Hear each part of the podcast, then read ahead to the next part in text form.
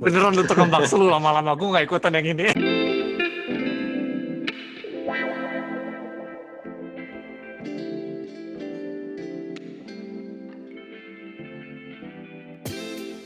Hai guys, kembali lagi di podcast Koas to Dokter bersama gua Dr. Gilbert. Dr. Nicholas. Dan untuk tema kali ini kita akan membahas mengenai nakes, terutama nakes di saat masa pandemi COVID-19. Nah, untuk menambah pengalaman-pengalaman daripada dokter-dokter yang berjuang di masa pandemi ini, kita mengundang seseorang yang sangat berjuang keras di frontliner COVID-19 ini. Uh, di sini ada Dr. Alphonse. Silahkan Dr. Alphonse.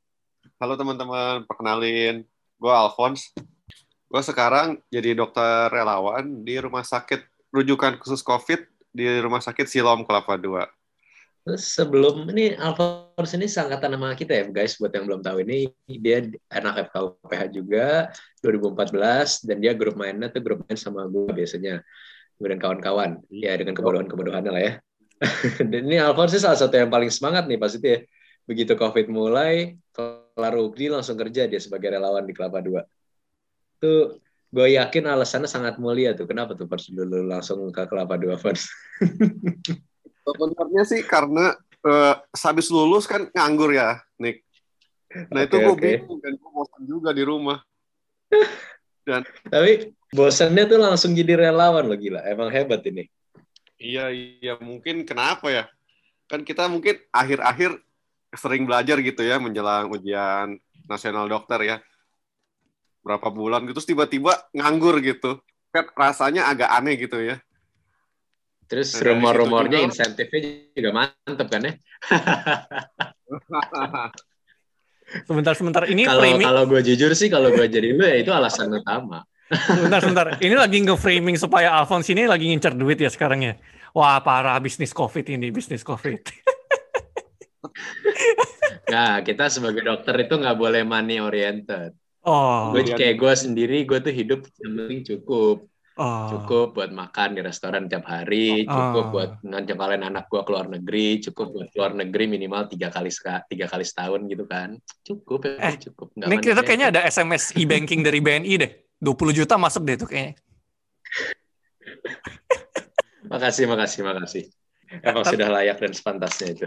Tapi Fons nih ya, bukannya pas itu kan kita kan statusnya baru lulus UKDI statusnya kan pada saat itu kan allegedly COVID belum masuk ke Indo kan. Kenapa lu semangat banget untuk tiba-tiba langsung kerja di Kelapa Dua? I mean, kenapa nggak mikir liburan dulu? Nggak kayak seseorang kan? Kita kan tahu tuh ada seseorang mau ke Jam, apa ke Jepang gitu kan? Ya gue nggak nyebut nama sih, tapi ada lah yang ke Jepang itu kan pas pandemi gitu kan, sayang tiketnya. Kenapa lu nggak kayak dia gitu?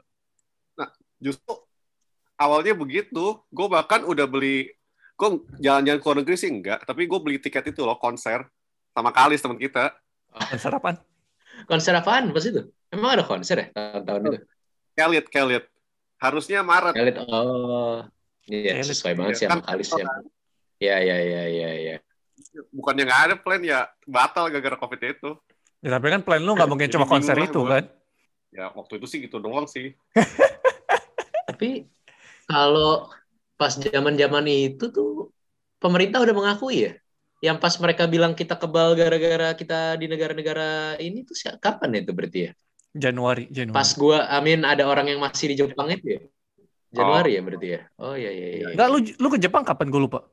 Uh, yang jelas ada ada ada ada teman gue yang ke Jepang itu sih kayaknya Februarian deh pas awal. Oh. itu masih gue gue gue gue sih bertanggung jawab ya. Gue gue kayak ya gue gue tahu oh my god. Such lies. Eh, in in my defense ya Jepang itu tuh walaupun pas itu di kambing hitam kan jadi jadi tempatnya covid gue yakin sebetulnya kasus pas itu di Indonesia tuh lebih banyak dibandingin di Jepang jir gue lebih aman di Jepang dibandingin di Indonesia. Belum ketahuan aja ya. Iya itu Jepang tuh negaranya tuh dibilangnya segitu karena emang bener dia nangkepnya segitu. Terus orang ke mana-mana di Jepang tuh nggak ada COVID juga pakai masker. Mereka menghargai privasi kayaknya. Nggak suka mukanya diketahuan kalau lagi beli buku-buku yang hebat, yang menarik. ya udah nih gue gue kasih lu panggung nih supaya lu bisa mengclear up nama temen lu kan, bukan lu kan, nama temen lu kan. kayaknya at this point tadi gue bahkan udah mengakui Gil. gue gue tuh tahu di saat gue tuh udah nggak perlu nutup nutupin lagi. Oh, yes. Jadi ya udahlah. Bener Nick, bener. Daripada lu story-nya harus taat prokes, tapi Aman. ujung-ujungnya lu ke Jepang juga ya. Jepang tuh aman. Di Jepang itu lebih aman. Gue naat menaati prokes itu dan pada saat itu belum ada prokes di Indonesia pas Oh, gue berangkat ya. Pas gue di tengah-tengah di Jepang tiba-tiba tahu-tahu nggak boleh balik hampir. ya itu tapi cerita lain kali lah ya. Ya, itu. Lanjutlah ini. Ini kenapa kita jadi off topic ya? Kita sambil awal-awal itu dulu lah. Gara-gara ya gara-gara ada yang ngebahas-bahas Jepang gitu kan. Lu kayaknya Gil. Loh kan enggak ya ya sudahlah. Ya udahlah enggak apa-apa. Ya udah salah gue salah gue. Ya udah kita balik ke topik. bagus. Jadi Ya, eh itu benar-benar. jadi kan tadi Alfon sudah apa namanya menjelaskan sedikit ya tentang apa dia menjadi relawan di Siloam Kelapa 2 dan seperti yang kalian tahu juga dari website kalau kalian mengikuti mengenai salah satu poster populer di website kami itu adalah mengenai e-ship di Wisma Atlet. Jadi si Dr. Nicholas ini e-shipnya di Wisma Atlet, jadi mereka berdua lah yang nanti akan lebih mayoritas untuk menjelaskan atau menceritakan tentang pengalaman-pengalaman mereka. Nah, jadi eh, yang mungkin apa namanya semua orang itu penasaran keseharian kerja di rumah sakit COVID itu sekarang gimana sih? Beda nggak dulu dengan pas kita yang kita observasi selama koas atau sama aja selain daripada pakai hazmatnya atau gimana sih? Nih mau siapa dulu Alphonse dulu lah mulai Alphonse. Lu kan yang masih pas itu fresh kan ya. Kita bah Oh iya sebelum itu tuh Alphonse selain di Kelapa Dua itu pas itu isip di mana ya Alphonse? Kan lu habis habis rela, relawan sebentar baru isip kan? Iya, gue di relawan tiga bulan terus ini isip di Sukabumi. Sukabumi Covid gak tuh? Atau mereka menganggap belum ada pas itu? Udah, udah. Sudah bermasker ya Tapi kita. rumah sakitnya nangan nggak? Kayak maksudnya kayak ada bangsal tersendiri lah buat Covid atau apa gitu? Nah, kebetulan rumah sakit isi gue tuh kayak pusat rujukan COVID-nya gitu loh. Untuk Sukabumi. Oh, di Sukabumi. Berarti ya itu di sana juga ya sama aja lah kayak kerja di Kelapa Dua mirip-mirip lah ya. Cuman kan di sana pasti masih ada yang non COVID juga banyak tuh kalau rumah sakit Ya. ini juga kan ya palingan ya. Kalau lu sendiri di rumah sakit itu COVID-an nanganin banyak gak? Kalau yang di Kelapa Dua kan tentunya kok yang COVID semua ya. Ah, doang. Tapi kalau yang di Sukabumi itu banyak dan kasusnya fluktuatif sih. Naik turun tapi ya banyak juga sih. Jadi Kayak- kasus-kasus Hah? penyakit lain tuh turun, Ah, tapi untuk kasus COVID. Jadi jumlah pasien secara overall sih turun. Kunjungan berkurang, poli berkurang ya karena mungkin karena rakyatnya jadi ini ya, lebih enggan untuk ke rumah sakit dibanding sebelumnya. ya itu Takut sih. takut itu dibilang itu apa? Di itu namanya? Di COVID. Takut Ya. di COVID kan. Takut di COVID kan. Benar sekali sakit jantung nggak mau ke rumah sakit. Lebih baik mati dibandingin di COVID kan. Oh, gue setuju Pak, itu. Bagus, bagus, bagus, bagus. Tapi kalau lu sebagai isipnya sendiri disuruh nanganin orang COVID atau kayak itu ada kalau di beberapa tempat gue itu kan ada emang kayak bagian tersendiri buat nanganin COVID segala gitu ya kalau di puskesmas yang non COVID atau rumah sakit non COVID gitu. Kalau di sini sih waktu itu sih eh, tugasnya ISIP dengan dokter jaga organik sih masih sama ya, Hmm. baik yang COVID maupun non COVID harus menang- menangani juga. Pakai hazmat nggak? Kayak maksudnya kalau yang COVID itu kayak apa dibarengin di satu bangsal apa dia kayak protokolnya gimana kalau di sana? Nah, jadi kita ada IGD depan dan IGD belakang. Jadi IGD depan tuh buat yang COVID, kalau IGD dalam buat yang sepertinya non COVID. Oh, ISPA, ISPA, ISPA ngomongnya.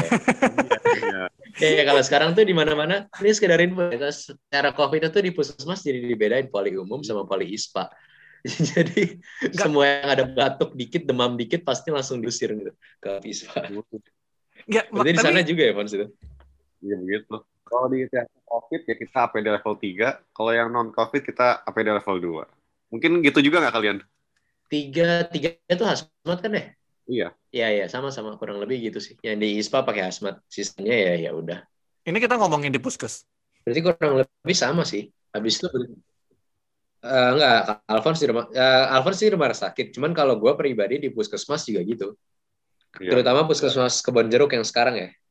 Nggak, tapi yang gue nggak ngerti itu ya, kenapa lu bedain iya apa namanya poli ISPA dengan poli COVID? Like perbedaan antara ISPA dengan Enggak, COVID enggak, tuh enggak, enggak. Bukan, bukan, bukan. Bukan poli ISPA dengan poli COVID. Poli ISPA dengan poli umum. oh Hmm. semua yang ada batuk, pilek, demam atau kayak kontak COVID atau apa pun itu langsung masuknya ke polispa. Yang di polispa itu biasanya APD-nya tuh lebih lengkap. Kalau batuknya karena siap-siap ketop ya. swab aja gitu sih. Begitu. Tetap, tetap. Pokoknya batuk ya, nggak peduli kan yang yang ngarahin itu satpamnya biasanya security-nya kan. Ya, mereka nggak bakal anamnesa lah di depan ya. Batuk ya batuk apa pun itu juga kayak mereka bilangnya keluhannya sakit kepala atau keluhannya kayak keluhannya sakit lutut lah gitu kayak patah mungkin kakinya terus tiba-tiba kayak ada batuk gara-gara emang lagi kesel aja ya disuruh ke polis pak nggak bisa sekarang lu kayak gitu aja Membantu diagnosa juga ya. Luar biasa.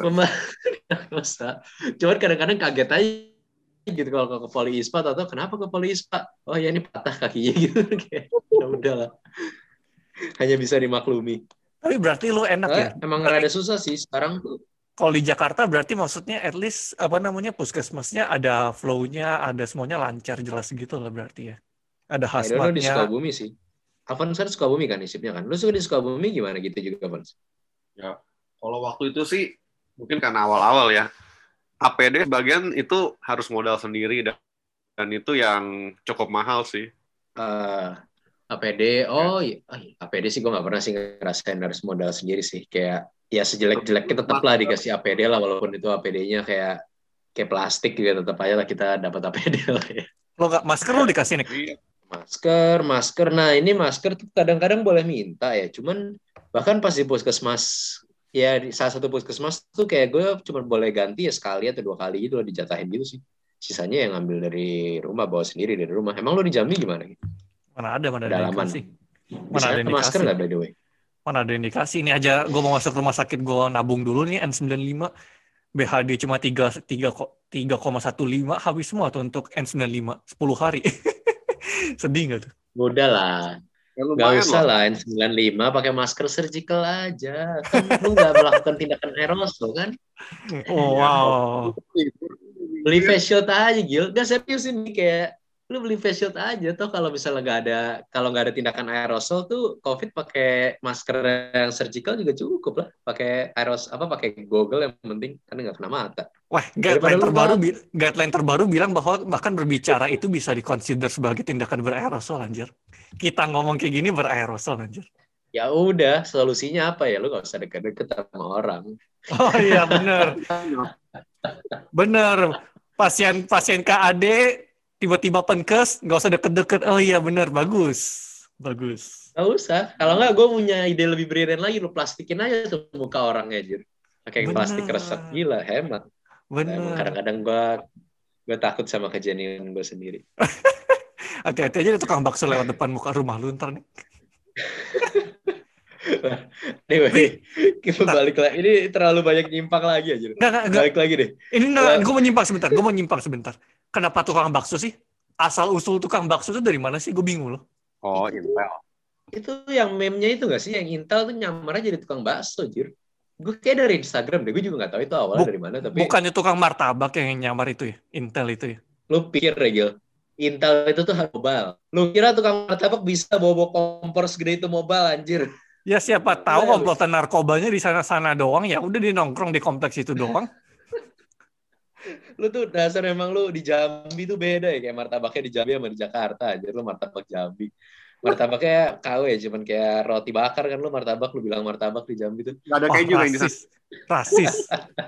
Rasis. eh gue gak bilang ras loh. Gue bilang tempat kita semua itu rasnya Indonesia ya mungkin perbedaan dikit lah ya 11 12 tapi Jambi itu tempat bukan ras Wah, rasis lu. Hati-hati lu. Oke, oke, Nah, menyimpang-nyimpang. udah. Balik lagi. balik, kita lagi. balik ke tema nih pertanyaannya tuh gue menanyakan ke diri sendiri lah jadi apa yang gue lakukan di Wisma Atlet pasti orang-orang pada mau nanya lu juga mau nanya itu kan Gil pasti Gil Ah, lanjut, di lanjut. Wisma Atlet tuh gimana well, sebenarnya sih kalau kayak Alphonse tadi gitu kan internshipnya di rumah sakitnya rumah sakit yang rujukan ya. Jadi kayak mungkin ada COVID-nya tapi eh, ada harus ada yang biasanya juga. Jadi pintunya perlu dua. Kalau di Wisma Atlet jelas gitu namanya aja. Wisma Atlet RSDC rumah sakit buat COVID. Itu ya semuanya COVID doang kan. Tapi semuanya COVID doang. Di situ kita cuman ya rawat inap sih. Kasusnya kasus COVID aja gitu. Kasus COVID tapi mungkin COVID plus apa COVID plus apa jadi kalau dibilang kesehariannya pokoknya ya kita pas lagi zaman dua itu tuh nggak boleh keluar keluar kan. Nakesnya tuh jadi kita di sana masuk di swab gitu udah jelas uh, negatif negatif covid ya udah kita dapat ruangan. Di wisma itu sendiri itu kan towernya ada tujuh ya? Masalah tujuh deh. Ya tujuh. Nah buat satu sampai tiga pas lagi Desember ini gue ngomongin periode November sampai Januari ya karena gue di situnya uh, pas lagi bulan-bulan itu nggak nggak tahu. Kalau sekarang mungkin udah beda. Orangnya terlalu banyak lagi pasiennya tapi kalau pas Juli November November itu tuh ya tadi kita tinggalnya tuh di tower 1 sampai 3 itu buat nakes ya. Tower 1 tuh biasanya buat uh, nakes dan tentara-tentara. Tower 2 itu khusus untuk semua yang cewek. Tower 3 itu untuk nakes cowok biasanya. Jadi kalau kita kalau gua langsung di tower 3. Terus kalau di sana itu sebenarnya enak sih. Kalau di rumah sakit kayak lu lu juga pas shift tuh pasti kalau di rumah sakit pasti uh, shift shiftan gitu gak sih? Kayak dokter jaga gitu shift gak lu? Ada sih pasti kan ya. Iya kan kayak pagi, siang, malam gitu kan. Nah kalau di rumah sakit biasa tuh kan biasanya pagi malamnya kayak ya pagi, siang, malam, habis malam baru mungkin lepas terus mungkin libur kalau misalnya jadwalnya enak. Kalau di Wisma tuh lebih enak dia walaupun nggak ada kayak libur yang jelas sih gitu, ada libur berturut-turut dua hari, tapi setelah jaga 8 jam kita tuh off-nya 32 jam. Jadi iya. Pernah dengar juga Iya, off-nya 32 jam kita lama. Karena kan kita dibagi lima, lima tim ya. Lima tim, satu tim itu jaganya 8 jam. Jadi begitu kita selesai, ada empat tim lain yang istilahnya buat kita istirahat tuh 32 jam. Jadi waktunya tuh kayak ya jaga libur, jaga libur, jaga libur. Sebelah sih kasarannya kayak gitu ya. Lumayan, lumayan. lumayan. Kayak on paper tuh bagus loh. Tapi pas lagi ngejalanin tuh entah kenapa kayak lama-lama tuh nggak ada libur dua hari berturut-turut tuh rada rada rada capek loh kayak istirahat bentar. Biasa terus kayak udah. iya, iya. ah ya sama karena nggak bisa keluar keluar juga sih. Jadi kayak ya sumpah aja sih di kamar sih. Untungnya di wisma tuh ini enak. Kayak namanya juga wisma jadi dia hotel kan. Jadi dia hotel ya mungkin kalau gue klasifikasi bintang tiga kali ya itu. Ya. bintang dua sampai tiga kayaknya sih masuknya sih. Wah lu DPR dong nih Merasa tuh DPR tuh ngelihat nakes enak mereka nggak terima tuh makanya mereka minta tuh bintang tiga kurang ajar emang beneran lu tukang bakso lu lama-lama gue nggak ikutan yang ini logat logat Gak, gak, gak. Itu tapi benar itu kayak kayaknya sih bintang dua bintang tiga lah kira-kira. Tapi ya bintang dua bintang tiganya ya lu berdua bertiga lah satu satu kamar gitu kan. Kayak yang yang layak di kamar sendiri itu cuma dokter spesialis kayak di sana sama petinggi petinggi militer. Oke tapi oke okay, mereka ada wifi terus mereka ada air panas AC nyala 24 jam. Cuman emang pengalaman kampretnya tuh emang di sana tuh uh, kalau gue yang rada nggak enak tuh wifi-nya sih. Wifi-nya tuh kan emang rada kadang-kadang suka mati ya. Terus kayak CS-nya tuh kayak rada kampret gitu sih emang sih. Kayak bilangnya mau datang tapi nggak datang datang sempat lama sih gue nggak nggak nggak ada wifi itu gara-gara itu kayak bilangnya mau datang mau datang tapi nggak datang bilangnya mereka memfokuskan yang di zona merah gitu-gitu kan kayak ya, ya udahlah bodoh lah Lalu Wisma bukan zona merah apa? gak, gak, gak. Maksud mereka tuh kayaknya zona merah, zona merah di tempat pasien. Jadi mungkin mereka kayak ah berjiwa mulia gitu kan memuliakan pasien ya nakesnya dibiarin udah nggak apa-apa gue ikhlas gue ikhlas gue ikhlas. Ya dokter ini juga wifi paling cuma untuk coli ya udahlah yang lain dulu lah itu tidak boleh dibahas di sini. Bahasanya terlalu kasar Gilbert emang ini hobinya itu ya. wow, mulut Anda. Ya, Dasar ular berbulu. Gue tahu kan lu sekarang kecil, Gil. Gil. Lu tahu, gue tahu bandwidth kecil lo itu tuh di tab-tab lain lu lagi buka apa. Jadi udah lah, nggak usah nggak usah kita melempar batu ke orang lain lah. Oke, siap. Damai dulu kita ya. kita damai dulu, jangan kita saling mencoreng muka lah. Kita okay. damai di sini. Oke, siap. Kita damai dulu. Sip, sip. Sehari lu pada di rumah sakit megang berapa pasien sih? COVID dan non-COVID? Uh, ini kita mau ngebahas yang rumah sakit apa nih? Kalau Alphonse kan beda kan rumah sakitnya kan? Ya, ada rumah sakit pas isi, pas rumah sakit Kelapa Dua, boleh lah yang mana pun. Coba Alphonse dulu lah, gue nanti aja lah. Ini gue kan cuma baru di Wisma soalnya. Kalau di Kelapa Dua ya kayak sekarang ini uh, waktu sekitar sekarang kan lagi turun ya. Mm-hmm. Kalau sekitar mingguan lalu sih sekali shift jaga sekitar 30-an sampai dengan 50 pasien sih. Itu di Kelapa Dua ya? Iya, Kelapa Dua. Oke, 30 sampai berapa? 50? Itu pasien rawat di Bangsal. Nah, nah. Kalau di Kelapa Dua tuh 30 sampai 50 pasiennya banyak yang nggak banyak yang nggak bagus tapi ya setahu gue ya. Nah, itu Jadi banyak yang banyak yang nggak bagus makanya ribet itu 30 sampai 50. Oh, karena dari RSU Bagus, sama LV nggak terima pasien yang berat kan. Kalau ri masih ringan, sedang dipulangin. Kalau berat dilempar ke kelapa dua kan. Jadi ya semuanya ke Yes. sana. Bagi yang nggak tahu, RSU sama LV itu tuh rumah sakit umum Siloam sama rumah sakit Lipovich. Ya, dua-duanya rumah Karawaci lah ya. Ya. Itu tempat kita semua uh, mengeset kaki dulunya. Lah, gue mah berasa oke kok di sana. Wes, dasar Gila. kacungnya Siloam. Lanjut, Fons. Soon to be property of Siloam. Ya. Oh, lu, lu mau lanjut di lo? Kenapa kenapa? Iya, Gua kan ot- harus karena beasiswa kan, karena beasiswa jadi harus kerja dulu di Siloam nanti. Siloam mana pun itu. Tanda Entahlah di petik Siloam mana- mana pun. Tanda petik mana pun. mana pun. Ya, udahlah. Siloam itu itu Siloam itu sebenarnya kayak jamur loh. Gue tiba-tiba dia ada di tengah hutan juga gue gak kaget loh. Siloam hutan. Anyway, itu kan kalau Alphonse 30 sampai 50 tapi berat ya. Kalau gue di Wisma itu emang lebih kalau dari on paper jumlah tuh lebih lebih goblok sih sebetulnya. Kayak pas zaman gua aja itu kan rame cuman nggak serame sekarang ya. Nggak serame sekarang aja tuh satu dokter megang ya tiga lantai normalnya kan. Tiga lantai satu lantai itu 70 pasien. Sekitar ya 50 sampai 70 lah, nggak selalu 70. Kalau lagi wangi banget, lagi hoki banget ya bisa cuma 20 gitu. Tapi jarang banget sih itu. Iya, ya sekitar tiga lantai tapi kalau di Wisma itu kan rata-rata nggak ada gejala ya, nggak ada gejala sama gejala ringan lah palingan. Palingan kayak dari gua nangan sekali jaga tuh kan pasien rata-rata serat ya minimal 100 maksimal 210-an lah ya. Nah itu palingan dari segitu ya yang saturasi oksigennya turun yang harus dapat perhatian sekitar berapa sih maksimal empat lah empat empat empat sampai enam lah kira-kira maksimal yang harus diperhatiin. Sisanya tuh ya kita nulis nulis SOAP-nya aja capek gitu. Sisa tapi kayak overall sih oke manageable lah. Nggak belum kayak yang sekarang. Yang sekarang kan lebih cacat lagi tuh seingat gue Jadi intinya si lu apa? Si Niki menang di jumlah, si Alphonse menang di beratnya gitu ya. ya kasarannya gitu lah ya. Tapi sebenarnya menurut gue kalau yang gue tuh gak gak gak udah nggak nggak nggak efisien ya. Kayak maksudnya terlalu terlalu terlalu banyak jatuhnya jadinya. Kayak emang kita kekurangan nakes sih. Kekurangan nakes jadinya ya mau nggak mau kayak gitu. Cuman ya mau nggak mau lah ya. Namanya juga kondisi lagi keadaan darurat gini kan. Nggak apa nggak apa nggak apa-apa. Sebelum nanti gue diserbu sama oknum-oknum. Bagus Tapi bagus emang emang terlalu Semuanya itu bagus. sih. Terlalu burnout sih. Kalau kecapean juga gimana? Yang dua minggu yang tiba-tiba ada spike 100 orang 100 orang dokter meninggal itu kan katanya gara-gara ini kan burnout kan. Oh iya iya iya iya iya. Dan sebetulnya burnoutnya itu tuh pas lagi zaman gua, yang paling bikin burnout mau tahu apa? Apa? Tentu saja insentif yang tidak kunjung turun.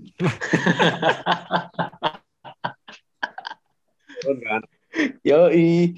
Tapi itu tuh bener loh pas lagi yang gue tuh kesian soalnya kayak banyak dokter kalau gue kan emang isip ya kayak isip tuh kan emang ya udah gue nerima aja kalau nggak turun-turun kayak BHD BHD untungnya masih turun ya tapi kayak insentif nggak turun-turun ya udah gitu kan emang kita belum ada tanggungan juga. Yang kesian itu tuh eh, dokter-dokter umum lain dokter-dokter umum lainnya tuh yang emang ke wisma tujuannya untuk cari uang kayak untuk keluarganya yang nunggu di di luar gitu kan. Kayak mereka tiga bulan loh basically nggak ada penghasilan itu pernah karena insentifnya kan belum turun-turun tiga bulan kan nah itu juga yang selain bikin burnout tuh bikin dokter-dokternya banyak yang keluar dari wisma atlet makanya sempat kekurangan tenaga medis segala nah ya, sebenarnya kalau kekurangan tenaga medis ya mostly karena itu juga sih kayak banyak yang insentifnya terhambat segala walaupun ya untungnya gue insentif akhirnya turun sih yang dari wisma atlet sih setelah keluar dari wisma atlet beberapa. Insentif lu gimana, Fons? Turun nggak akhirnya? Kalau waktu di awal kan gua awal 2020 di Kelapa 2 itu sih turun tapi nggak banyak lah ya. Bukannya banyak ya, Fans? Gue kira 10 10-an juga di sana. Enggak sih, nggak jelas juga kayak nominalnya nggak ada perinciannya. Selama tiga bulan tiba-tiba dapat segini aja. Ya. Makanya tiga bulan. Tapi jadinya nggak gitu banyak gitu. Nggak, nggak terlalu. Hmm, terkirain itu banyak loh. Pas itu kirain per bulan tuh jelas gitu. 10, 10 atau berapa. Nggak kurang jelas zaman kita. Nah, kalau Yang sekarang, jelas sih, nah kalau sekarang katanya lebih jelas. Tapi karena gue baru masuk lagi sih belum dapat lagi ya. Belum dapet ya? Iya yang yang Mei sama April yang baru cair. Oh. Oh ya insentif, insentif emang beda ya sama gajinya ya kalau di sana ya. Kalau sekarang kan udah dapat gaji kan lo berarti dari Gaji. gaji plus insentif kan? Ya ya ya ya. ya, ya. kalau yang rumah Eh. sakit isip lu gimana? Rumah sakit isip, nah itu menjelang beres isip, ya tiba-tiba ada berkala. Dapat maksudnya dapat insentif jadi ya. Iya, Oh lumayan iya lah. lumayan berarti dapat insentif. Eh tapi sih gue ada cerita menarik nih kemarin nih yang insentif lu tiba-tiba ditarik lagi. Lucu-lucu loh ya. Lu udah denger belum nih, Gil? Kenapa sih? gila ini hebat sih. Kenapa sih? Ada apa sih? Ceritain dulu. Ceritain, Mas. Ceritain. Ya, buat pendengar juga ya kan buat insentif itu tuh kita dikasih rekening baru gitu sama Menkes. Nah dari situ akan ditransfer insentif. Nah dari itu kan eh, begitu ada nominalnya eh, berarti bisa kita tarik dong ya. Ya, oke. Nah, cuman kemarin pas iseng cek lagi ternyata ditarik, ditarik dan nominalnya lumayan gede juga. Jadi ditarik maksudnya hilang gitu atau gimana? Iya, hilang. Nah, tapi ditarik dalam kondisi rekeningnya udah telanjur gue kosongin juga. Jadi rekening bank gue sekarang itu minus sekian juta. Tapi lu bakal ada yang dikirim ke situ lagi nggak ya?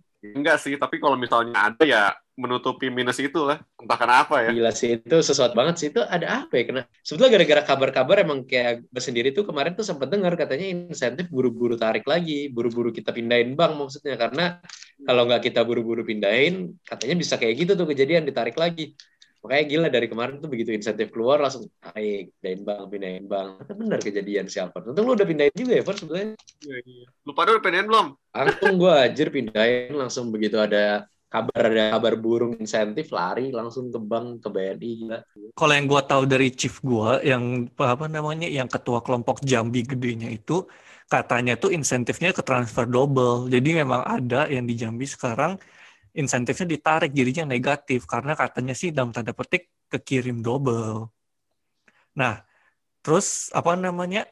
Temen gua satu puskes juga bilang gini. Nah, terus apa namanya memang ini apa namanya bahkan yang ngurus teller si BNI di Jambi ini juga bilang katanya kalau punya duit di sana cepet-cepet dikosongin karena bisa aja tiba-tiba di, dikosongin atau tiba-tiba di ini gue kayak wow bahkan tellernya aja tahu anjir Ya ya ya bener bener bener bener. Yang Tyler itu tuh bener. Gue juga dengernya pas itu Tylernya bilang cepet-cepet dikosongin. Gila itu MVP itu Tylernya anjir. ah gue kayak wow wow tellernya tahu wow Ya loh kayak maksudnya nih nih nih ya. Kalau misalnya lu ada orang ngirim ke lu gitu ya. Harusnya tuh etisnya tuh lu gak boleh minta lagi loh. Etisnya tuh lu gak boleh minta lagi. gara-gara insentif ini gue jadi belajar rekening kita bisa minus gue baru tahu selama ini gue nggak pernah tahu rekening kita bisa minus Gue juga baru tahu rekening tuh bisa minus. Nih gue takutnya bentar lagi si Alphonse tiba-tiba digedor penagih utang anjir. Eh bayar. Woi. kayak langsung. Woi. iya loh Fas lu bisa Tapi logikanya aja kayak itu tuh udah memberikan masa ditarik lagi sih. Ya, jadi basically gue ngutang ini ya. Lu bisa submit paper tahu, utang. Fons? lu bikin studi kasus apa namanya studi kasus insentif ditarik sebuah apa namanya sebuah studi kasus follow up berapa bulan gitu kan catatan saya masih hidup catatan belum Kalau ada yang gue sih hidup itu. daripada dibikin studi kasus mendingan gue masukin line news ya biar viral. atau lu kirim ke Najwa Shihab Terus, Rekening bank udah kayak pay letter. Bisa minus ya. aduh, aduh, oke stop stop Gil. Gue gue gue mulai denger ada bunyi bunyi piring dipukul nih kayaknya nih. Ada ada ada tukang bakso kayak depan rumah gue nih. nyokap lu nyokap lu nih nyokap lu itu nyokap lu nyokap lu Oh. Sama ini gue mau nanya emang rekening insentif lu pada nggak di-connect ke ini ke e-banking Di banking gimana gitu? e-banking sama BNI Oh, gue mobile mobile banking aja sih. Iya mobile banking maksudnya mobile banking lewat aplikasinya itu. Kan ya kalau pilihan nggak sih itu? Di connect lah. Sering-sering cek. Enggak, iya makanya kalau gue di connect emang kenapa gitu? enggak soalnya lu bilang lu cepet-cepet ke bank nih, berarti lu nggak connect ke m-banking dong. Kalau gue kalau gue Why? gue lupa tapi pokoknya gue eh, pas lagi orang-orang pada ngurus m banking itu gue sangat mager jadi gue habis itu nggak nggak nggak connect Ya Emang udahlah. kebiasaan. ya Emang kebiasaan lu ini nih, sumpah kebiasaan. ya udahlah yang penting hasilnya yang penting semuanya berhasil dengan baik gue nggak kehilangan uang stop lah Wow. Oke, Gua ini yang penting nih, gue mau nanya nih. Ini gue penasaran juga. Yang lain juga pasti udah pada penasaran sih. Lu pada udah berapa kali swab dan berapa kali positif sih? Hmm, positif Baru- gue sih baru sekali Baru sekali. Swabnya berapa kali nih? kuat gue mah di wisma Ah. atlet gue nggak positif Ah, ah, ini gara-gara delta aja ini gue positif ah. bisa gitu lah Oh, ya, ya, ya, ya. Tapi Alphonse, di gimana, Alphonse? di swabnya tuh banyak loh Gil Eh, ya, iya, swabnya banyak, makanya swabnya berapa kali nih? Ntar gue hitung dulu ya kan masuk wisma satu tuh ya Masuk Ah. Wisma satu, tengah-tengah Wisma sekali lagi, habis itu keluar Wisma sekali lagi, terus itu tiga ya, masuk puskesmas, swab, terus eh, tengah-tengah puskesmas, swab, terus eh, keluar puskesmas, swab, habis itu masuk puskesmas yang baru, swab, terus eh, puskesmas gue tiba-tiba jadi ada klaster COVID di puskesmas, di lockdown, swab, dan saat itu gue positif. terus Ah, eh, tes pertama setelah positif swab ternyata masih positif. Tes kedua swab ternyata positif lagi habis itu swab lagi dan akhirnya dinegatifkan negatif kayaknya Insya Allah negatif nah, kalau lu Fons, total berapa tuh? Nggak tahu, 9 kali ya? 10 lah gue nggak ngitung, gue nggak Berapa ngitung. Ya segitulah, nanti bisa dihitung sendiri kalau penasaran Iya. Kalau gue sih mungkin banyak juga ya. Udah berapa belas kali di swab juga sih. di swabnya kapan aja Fons kalau lu Fons? Kalau rumah sakit gue sih tiap 2-3 minggu ya. itu PCR atau antigen pasti tuh loh 2-3 minggu itu PCR kecuali atau lagi ada lagi ada kasus antar staf rumah sakit. Oh, oke oke oke. Sebetulnya banyak juga ya. di Kelapa Dua di swab sih? Kedua di swab juga tiap 3 minggu sekarang. Oke, Kelapa Dua di swab tuh tiga minggu. Masih oke lah, wajar lah. Ya sebulan sekali lah at least di swab. Lo pernah positif nggak sih, Mas? Eh, pernah di bulan Januari Oh, lo pernah positif juga tuh. Januari. dan di bulan Kapan kapan? Januari. Lu dua kali positif. Eh, lu lu S2 COVID. ya, kedua nih udah master ya. Ada S2 COVID, gue baru tahu. Ya, I mean kalau lu lulus satu kali S1 COVID, kalau lu lulus dua kali S2 COVID lah. Gue sampai sekarang belum nemu yang S3 sih. Oh, berarti gue masih TK dong nih ceritanya. Ah, lu mah tidak berpendidikan gila, emang gitu. Waduh. Duh, emang luar biasa. Atau mungkin sebetulnya lu berpendidikan tapi lu gak sadar aja gitu. Bisa jadi, bisa jadi. Gue sih suspek yang kedua. Namanya Nggak, Jambi ya. feeling gua pas kita masih di awal-awal banget yang kita belum ada kasus, kan gua kan magang tuh sama dokter Andri kan. Nah, di situ gua sama Akil itu demam tuh, 38 tuh. Demam 38, batuk-batuk kita. Feeling gua sih kita kenalnya di sana sih. Cuma nggak ketahuan aja, nggak di swab aja. Nah ini memang orang-orang kayak gini nih. Kalau lu Fons lu ketahuan swab di mana Fons? Atau ada gejala? Ada gejala. Tapi kan gue kan orangnya alergian itu loh. Ah, Kayak alergian pagi sama-sama juga sih itu sih. itu loh. Ah, ah. Anehnya udah tiga minggu tiap hari kumat. Lama banget tiga minggu. Covid mah paling dua mingguan. Gue tiga hari hilang gejalanya biasanya. Nah mungkin gejanya agak overlapping ya sama alergi gue Ah, ini. ah, ah, ah. Pas kebetulan dicek positif lah itu. Lihat libur lah tapi enak kan. Gue sih jujur lumayan menikmati libur sih pas lagi positif. Eh gue rugi nih lagi puskesmas soalnya. Eh gak apa-apa gak sih? Kayak puskesmas pun libur is libur, jir. Kecuali lu sakit. Ada libur panjang apa gitu, lagi lebaran atau apa gitu. Emang ini Oke lah, libur contoh-contoh lah. bangsat emang nggak perlu ditiru emang dua orang ini. Lu, lu, lu harus, lu sebagai manusia, lu harus melihat kebaikan di setiap keburukan, Gil. Lu kena COVID itu suatu keburukan. Biar lu cepat sembuh, lu harus berpikiran positif. Ya, berpikiran positif ya lu libur lah. Nikmatin tuh libur, anjir. Kenapa kenapa kena COVID itu keburukan? Kan karena COVID positif. Eh, badum. Gua, gua bahkan udah gak mau ketawa gitu, udah effort gue buat ketahuan itu udah gak ada gitu. Misalnya tiba-tiba kita di report account-nya gara-gara lu anjir.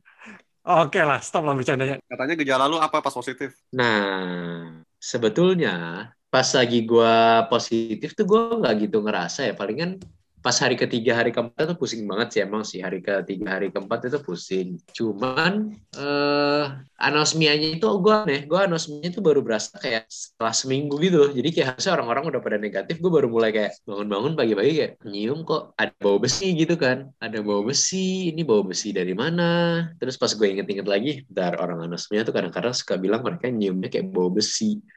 Mulai curiga dong. Ya udahlah, gue gue coba itu, gue coba apa? Cium itu pertama eh, hand sanitizer, hand sanitizer gitu kan, gue cium kan.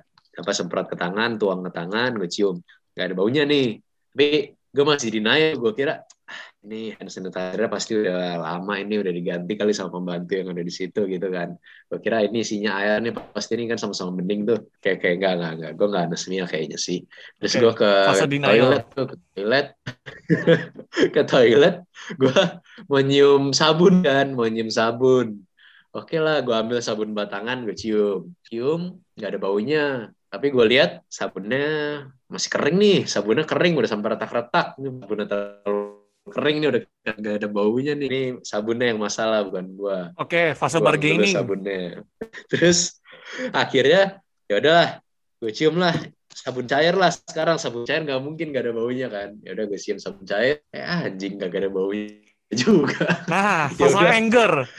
pas gue sadar gue gue anjir anosmia tadi akhirnya setelah ditunggu-tunggu dari kemarin gak ada anosmia akhirnya muncul udah seminggu Akhirnya acceptance. Gak, gak, gak. Gue ya gejala ringan. Pokoknya intinya jadi gejala ringan aja sih. Yang paling ganggu tuh menurut gue pusingnya sih. Pusing banget. Hari ketiga, hari kelima tuh pusing banget. Pusing sama sebetulnya rada lemes ya. Soalnya kan pas COVID itu kan gue coba olahraga di home gym gue kan. Gue ngangkat 100 kilo tuh udah bengek-bengek pas itu gue. Deadlift 100 kilo udah bengek-bengek. Kalau biasa 100 kilo mah dikocok itu. Ya itu sih palingan lemes sih. Lemes, demam, kayak tapi gue nggak bawa termometer lemas demam pusing anosmia anosmia masih tahan sampai sekarang masih rada-rada bal sih hidung gue sih normal lah. Denial. gak gak gak itu semua pokoknya gejala ringan. Gua gua otot itu melindungi kita dari covid kayaknya. Oh, ya, right. kayak gue pernah baca jurnalnya. Otot Oh. itu melindungi kita dari covid karena dia memodulasi sistem imun kita. Dan lemak itu mengha- menghan- apa membantu covid karena lemak itu bisa jadi reservoir covid. Jadi untungnya otot gue cukup banyak dan lemak gue cukup dikit Right. Otot ada juga gitu. Tulang doang ya. Eh, gua nge-gym loh. Eh, enggak, nge-gym sih. Gua workout loh sekarang. Hati-hati lu pada. Gak apa, gak apa. Kita semua menghargai Kogel. Hebat-hebat. Anda Makasih, hebat makasih. bisa workout. Makasih. Eh, Fons, tapi lu bukannya juga sempat ada anosmia ya? Pas lu positif itu. Oh itu waktu yang positif kedua iya tuh anosmia juga. Gue kan ngambil ini ya catain di kulkas. Itu kok rasanya kayak aneh gitu. Terus pas, waduh, jangan kenapa-napa nih. Gue ambil lah minyak kayu putih. Beneran dong, nggak ada baunya. Kalau gue jadi lu, gue bakal nyalahin minyak kayu putihnya dulu tuh, Pons. Gue ras, gue bakal, gue bakal nyalahin minyak kayu putihnya pasti udah jelek. Loh, gue pikir kalau misalnya ini Niki, gue gue bakal mikirnya kalau gue jadi Niki, ah ini salah chat time-nya, udah basi ini.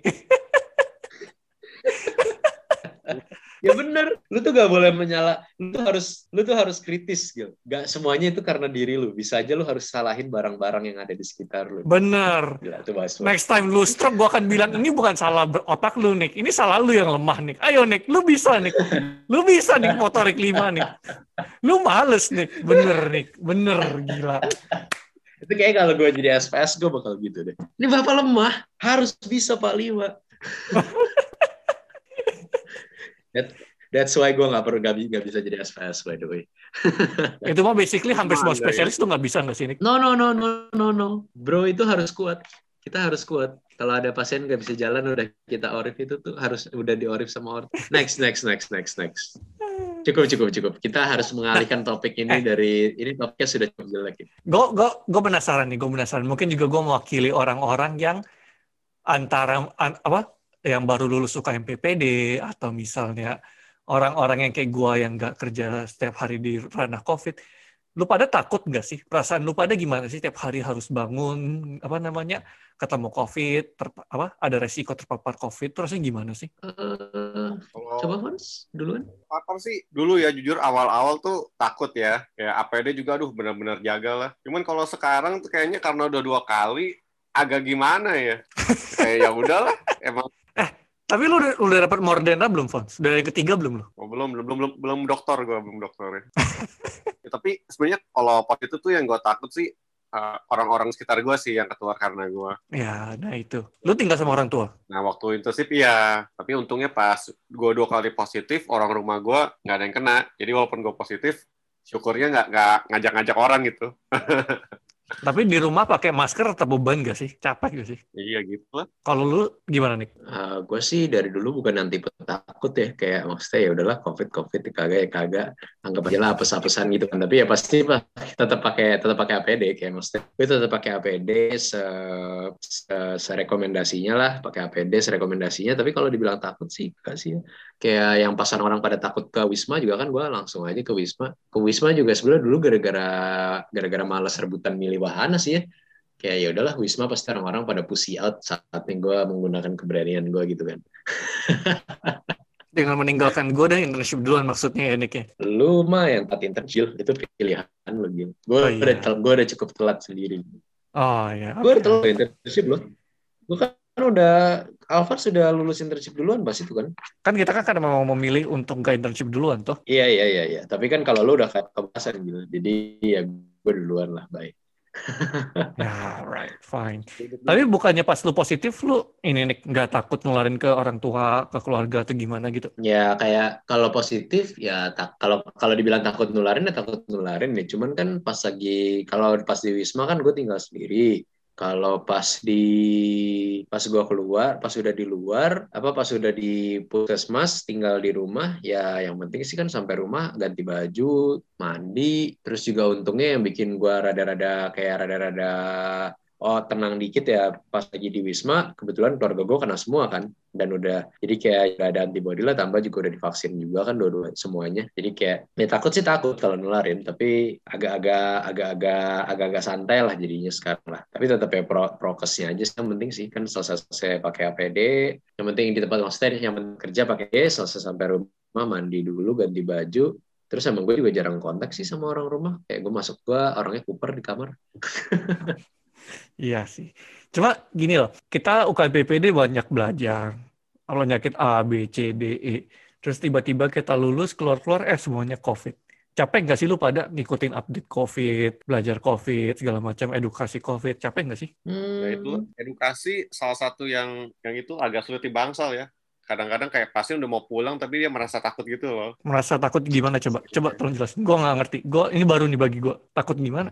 Iya, kayak yaudah Pak Bu udah boleh pulang ya. Gini, "Pi, dok gimana nih? Kalau saya nularin orang di rumah, kan di paru saya masih gini gini gini. Nah di situ kita jelasin. Ah, Iya, kalau enggak ya tempatnya kan buat orang lain juga ya. karena emang ya kita sebetulnya emang idealnya kan ya kayak gitu emang idealnya tuh mungkin lebih lama idealnya tapi ya nggak bisa karena keadaannya seperti ini kan kayak dibatasi prasarana aja prasarana jadi mau nggak mau ya di rumah gitu biasanya Iya. kalau gue udah desperate banget sih gue lempar sih tanggung jawabnya ke dokter spesialisnya sih kayak ah ya ditanyakan dulu ya ke dokter spesialisnya gitu kan terus gue oper ke dokter yang setelah gue gitu dengan alasan gue masih. luar biasa teman kerja. sejawat. Luar biasa teman sejawat kita. tips dan ini. trik Eh bro, jadi opera nih, pasien ini nggak mau pulang karena takutnya begini-gini-gini. Gue udah edukasi sih, cuma gue udah lemparin ke dokter spesialisnya. Tanggung jawab lu ya bro ya, makasih. oh ya tentu semangat ya gila Gila. Titip ya dok, thank you ya dok. Thank you, thank you, thank you, thank you. Nah itu udah. Yang penting lu bilang terima kasih gitu kan jadi sopan. Oh iya benar. Eh bro, lu udah kasih, eh, lu udah konsul dokter spesialisnya belum? Belum sih, Udah. supaya lu PDKT lah. Udah. Itu Oh, bedanya lu sama gua, Gil. Gua bertanggung jawab. Gua konsul. At least gua kirim WhatsApp-nya. Jadi tinggal tunggu kabar. Oh my god, gue pengen marah. Bertanggung jawab gua tuh. Gue pengen Itu nakal bertanggung jawab, anjir. Emang Gue pengen marah sekarang. Oke lah, tapi itu kan pasien yang apa namanya seenggaknya kena terus jadi takut terus jadi at least maksudnya ya dalam tanda petik dia jadi kayak over cautious dengan COVID kan. Kalau pasien yang kayak bebal Hmm. banget dengan COVID, lu pada pernah ketemu nggak? Ada nggak pengalaman yang kayak gitu? Kalau gua ada sih, kan gua sempet internship ya di Sukabumi, daerah sekali ya. Nah di situ kendalanya banyak yang nggak percaya. Jadi begitu Hmm. kita bilang COVID, nanti dia panggil ini, panggil OS, panggil panggil keluarga, panggil preman-preman ke UGD. Serius. Ada Iya. sampai preman gitu kayak gede. Wah, kompleks Iya. sih berarti itu kan. Iya. Tapi untung kan kita waktu itu posisinya internship ya. Jadi kita disuruh mundur, dokter organiknya yang maju, pukul-pukulan lah, Serius. Pukul-pukulan aja. Serius pukul-pukulan. lempar-lempar lah, apa banding-banding meja lah. Wah, gile. Seru juga. Nick, lu harusnya di sana nih. lu gak usah nge-gym anjir.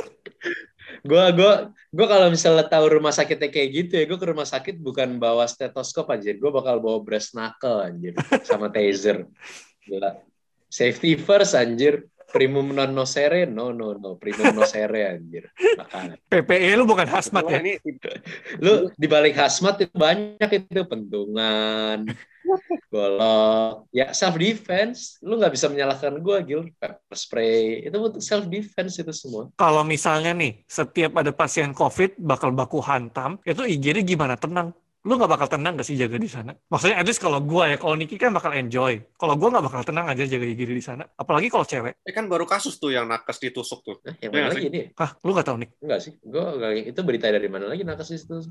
Udah lama ini tiga hari yang lalu ya? Atau atau atau lima hari yang lalu ada itu. Sumber berita gue itu cuma Line News sama Instagram. Jadi kalau misalnya di dua hal itu belum nongol, berarti gue nggak tahu. Ada di Line News, gue juga taunya dari Line News nih. Oh, berarti gue yang nggak baca Line News. Nggak, nggak. Gue penasaran kalau misalnya apa namanya setiap ada kasus COVID itu dia baku hantam, gimana caranya lu bisa tenang jaga di sana aja? Ya nggak tenang, kadang itulah. Jadi selain pekerjaannya beresiko, kadang berasa nggak aman juga. Terus entah kenapa kalau kejadian gitu security tuh lama datangnya. Sengaja ya. Nggak, tapi kalau gitu hampir tiap hari dong baku hantamnya. Yang ya nggak tiap hari juga sih, tapi cukup sering lah ya, mungkin seminggu beberapa kali. Ya gitulah. Pokoknya edukasi orang yang ya tipe-tipe orang yang nggak bisa diedukasi lah, susah ya. Nggak masalahnya beda loh tipe orang-orang yang nggak mau diedukasi yang gue ketemuin tuh ya. Pak, jangan makan yang manis-manis, jangan makan ini itu segala macam. Iya dok. Ya paling ya, ya itu gimana ya paling-paling dia gulanya 400 Haha, apa namanya Hong kan. Ya udahlah karena ke dirinya sendiri kan. Cuma ini kan mainannya satu satu RT, satu preman, belum lagi kalau satu preman tuh klaster itu sendiri kenanya kalau apa namanya bawa-bawa ke IGD males banget gak sih? Iya makanya. Ya emang susah sih kalau kayak gitu. Gue udah males sih jadi gila. Udah capek. Ih, gue baru denger loh ini. Gue males banget loh dengernya. Serahkan aja lah ke serahkan aja ke satpam jer atau enggak ya kayak gue bilang Gil. Bawa pistol, eh pistol, ya senjata. senjata alat pertahanan di alat untuk mempertahankan diri. Harus Itu- bawa alat untuk mempertahankan diri. Tukang bakso ada berapa biji di depan rumah lu sekarang nih? Itu enggak itu yang barusan gue bilang itu itu Eh. cuma tindakan semi kriminal tapi bukan tindakan yang merugikan pemerintah jadi dia nggak bakal ngasih tukang bakso di tempat gue malah mungkin dia seneng kalau gue nembak nembakin preman-preman sebetulnya anjir beneran datang. Fix besok beneran datang. Gue nggak tanggung jawab dah. Gue kabur dulu dah. kalau dari lu nya sendiri gimana? Pasien-pasien bebal yang COVID gitu ada nggak? Pernah ketemu nggak? kayaknya nggak ada deh Gil. kayak gue hidup gue tentang drama aja sih Karena rumah sakit tujuan lu kan memang rumah sakit COVID ya. Percaya nggak percaya sih bodo amat. Lu akan masuk sana gitu ya. oh, oh iya iya iya ya itu benar itu benar tapi maksudnya selain yang di wisma juga pas lagi di puskesmas tuh kayak ya entah kenapa gue kayaknya menjauhi bala deh emang kayak gue tuh orangnya menangkal bala gitu gitu Right. Aduh, ya itulah paling pengalaman gue kurang kurang kurang kurang ada yang mengesankan ya. Ya udahlah, nggak apa-apa. Give it to Alphonse. Ya apa? gue baru gue baru denger loh. Sumpah. sih. Baku hantam Gue juga baru UGD. denger ada serusuh buat kayak gila. Aduh, gila. Faith in humanity gone. Ada yang ketusuk, ada yang luka-luka atau apa gitu. Nakesnya. Ya selama gue di sana sih sampai luka-luka kayak ditusuk itu sih enggak ya. Tapi bersih tegangnya tuh yang lumayan sering. ya. Ya tegang sih anjir kalau dia bawa preman buat kayak gitu. Kayak maksudnya bawa orang kampung buat terus kenapa gitu kayak lu covid kayak ada kadang-kadang kalau kayak gini off the record biarkanlah mereka-mereka itu punah. Nggak Gua bisa off tuh the record. pernah- Gimana off the record coba? gua gua tuh penganut teori Darwin. Survival of the bukan survival of the fittest ya. Kalau Darwin itu apa sih? Evolusi. Evolusi itu yang layak yang dia akan bertahan hidup. Orang-orang kayak gitu itu kita sedang dalam proses evolusi gitu. jadi benih-benih yang jelek itu akan hilang sendirinya. Kan kayak gitu kan mereka bareng-bareng tuh rame-rame kan. Mereka kena tuh. Gue yakin mereka pasti sekarang berkurang jumlahnya deh dibantu sama covid. Covid itu tuh membantu kadang-kadang Tapi lama-lama gue bersyukur sih gue di sini. Gue nggak mau sih drama-drama kayak lu, kayak si Alphonse gitu. Gue malas banget sih. gue kira di Jambi juga bakal rusuh sih Belum kali belum. Iya, lu kan Bukan. lebih, lu kan lebih, lu kan lebih pedalaman lagi daripada Sukabumi, Jir, Jambi. Bukan rusuh lebih, bukan rusuh lebih tepatnya malah prokesnya nggak terlalu ketat juga sih di sini. Kayak gimana ya? Udah lama zona merah di Jambi. Cuma ya mau zona merah atau zona nggak merah juga nggak kerasa bagi gue orang-orangnya tetap sama gitu-gitu aja. Kayak nggak ada bedanya loh. Oh, masker nggak laku ya? Ah, ya laku sih. Posisinya dulu maskernya di mana? Di Gimana dulu? ya? Ha-ha. Anamnesis gue tuh begini biasanya. Ibu keluar nggak? Nggak dok, saya di rumah aja. Pakai masker nggak? Pakai. Maskernya di mana? Hehehe. nah itu ketahuan Of dah. course, of course, Ketahuan dah itu. of, of course, of course, of course. Ya tapi gitu loh mau gimana ya? Tapi nggak bisa diomongin juga kayak puskes di sini terbatas, nakes di sini juga terbatas. Ya lu pada juga sama lah kan maksudnya dengan populasi yang sama, lu pada segitu, lu pada harus vaksin, harus tracing, harus swab, harus follow up pasien-pasien yang lagi isoman, harus ngelayanin pasien yang non covid. ya gimana ya gitulah terpecah jadi beberapa bagian Ya, kan lu terus, pada kan True, true, true, itu true. tapi ya gitu maksudnya kayak lu karena ngikutin belajar covid gue aja kadang lupa ini dosis amox anak berapa ya kadang-kadang gue lupa anjir dosis amox anak berapa ya Hmm. saking Ya. begonya anjir Yes, yes ya kadang-kadang kalau kita penyakit itu doang jadi rada bodoh sih nggak apa gil. Ini akan berlalu. Lo gak akan bego untuk selamanya. Tapi emang ya pasti bisa sih begonya sih. ya itu masalahnya kayak masa-masa di mana kita bisa belajar hal-hal yang lain ya bukannya maksudnya kayak covid penting juga belajarnya cuma terlalu gimana ya lu tahu sekarang tiga bulan lagi belum tentu hal itu benar gitu loh capek ngikutin Ya ya karena covid ilmunya masih nggak jelas banget sih. Ya dikit-dikit berubah, dikit-dikit berubah. Yang saat ini di terapi ternyata meningkatkan kematian setelah diteliti lagi. Ya, ya udah lah ya. Itu contohnya si Alphonse itu kan dia di Kelapa Dua kan itu kan lagi banyak clinical trials di sana kan ngikutin banget dia kan Ya banyak. Ya tahun lalu sama sekarang aja beda ya. Yalah kalau di Wisma obatnya habis tinggal kita ganti jir. Jadi nggak ada obat tetap kecuali kalau yang emang gejalanya gejala sedang berat ya. Kalau yang udah mulai sesak-sesak kayak dari dulu ya. gue gue inget dulu si Alphonse cerita ke gue dulu clinical trialsnya itu azithromychloroquine ya Fons ya Ya begitu. Jadi dulu karena masih zamannya pakai obat anti malaria itu ya. ah. Jadi selain batuk, sesak, keluhan pasien tuh ini apa? Gangguan pendengaran, pusing berputar, penglihatan buram-buram gitu lah. Enggak, tapi ini karena apa namanya? Karena dia itu kan, karena dia apa namanya? Karena dianya sendiri, karena kita apa namanya dikasih sama dokternya kan, bukan dia minum sendiri kan. Bukan karena waktu itu ya dari ketidaktahuan juga dan dan masih trial juga kan ya. Ya itu makanya maksudnya itu loh satu tahun yang lalu azithromychloroquine sekarang udah nggak dipakai. Sekarang trialnya apa ivermectin dan tentu juga tahun depan bakal kepake lagi itu kan ivermectin kan. Dan Capek. emang kebanyakan tuh obat COVID tuh emang cuman ya memberikan karena daripada nggak memberikan apa-apa kan. Sebetulnya emang dari gua ngelihat dan emang yang benar kepake itu tuh ya steroid dan heparin dan apa pengencer darah aja gitu. Dan itu pun juga bergunanya buat orang-orang yang menggejala sedang sampai berat. Kalau buat yang gejala ringan ya sebetulnya isoman lah. Tidur makan jemuran cukup.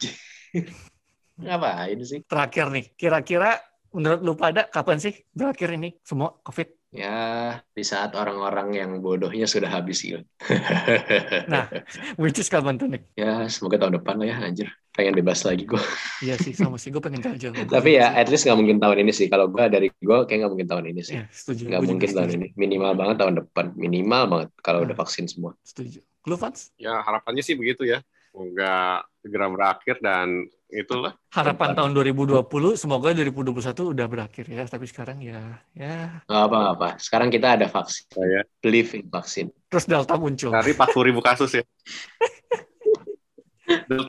Ah ya udah sebelum tambah dark ini. Gila weh tambah dark ini lama-lama. ya cukup cukup cukup udah udah nanti lo tinggal nunggu giliran lo covid aja gila oke kita tutup dulu lah Terima kasih pada kalian semua yang udah dengerin sampai sejauh ini. Uh, thank you juga buat Dr. Alphonse sudah untuk sharingnya.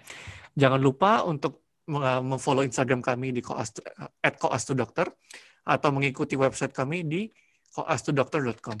Oke, jangan lupa juga follow Adsehatisasi bagi yang suka dengan olahraga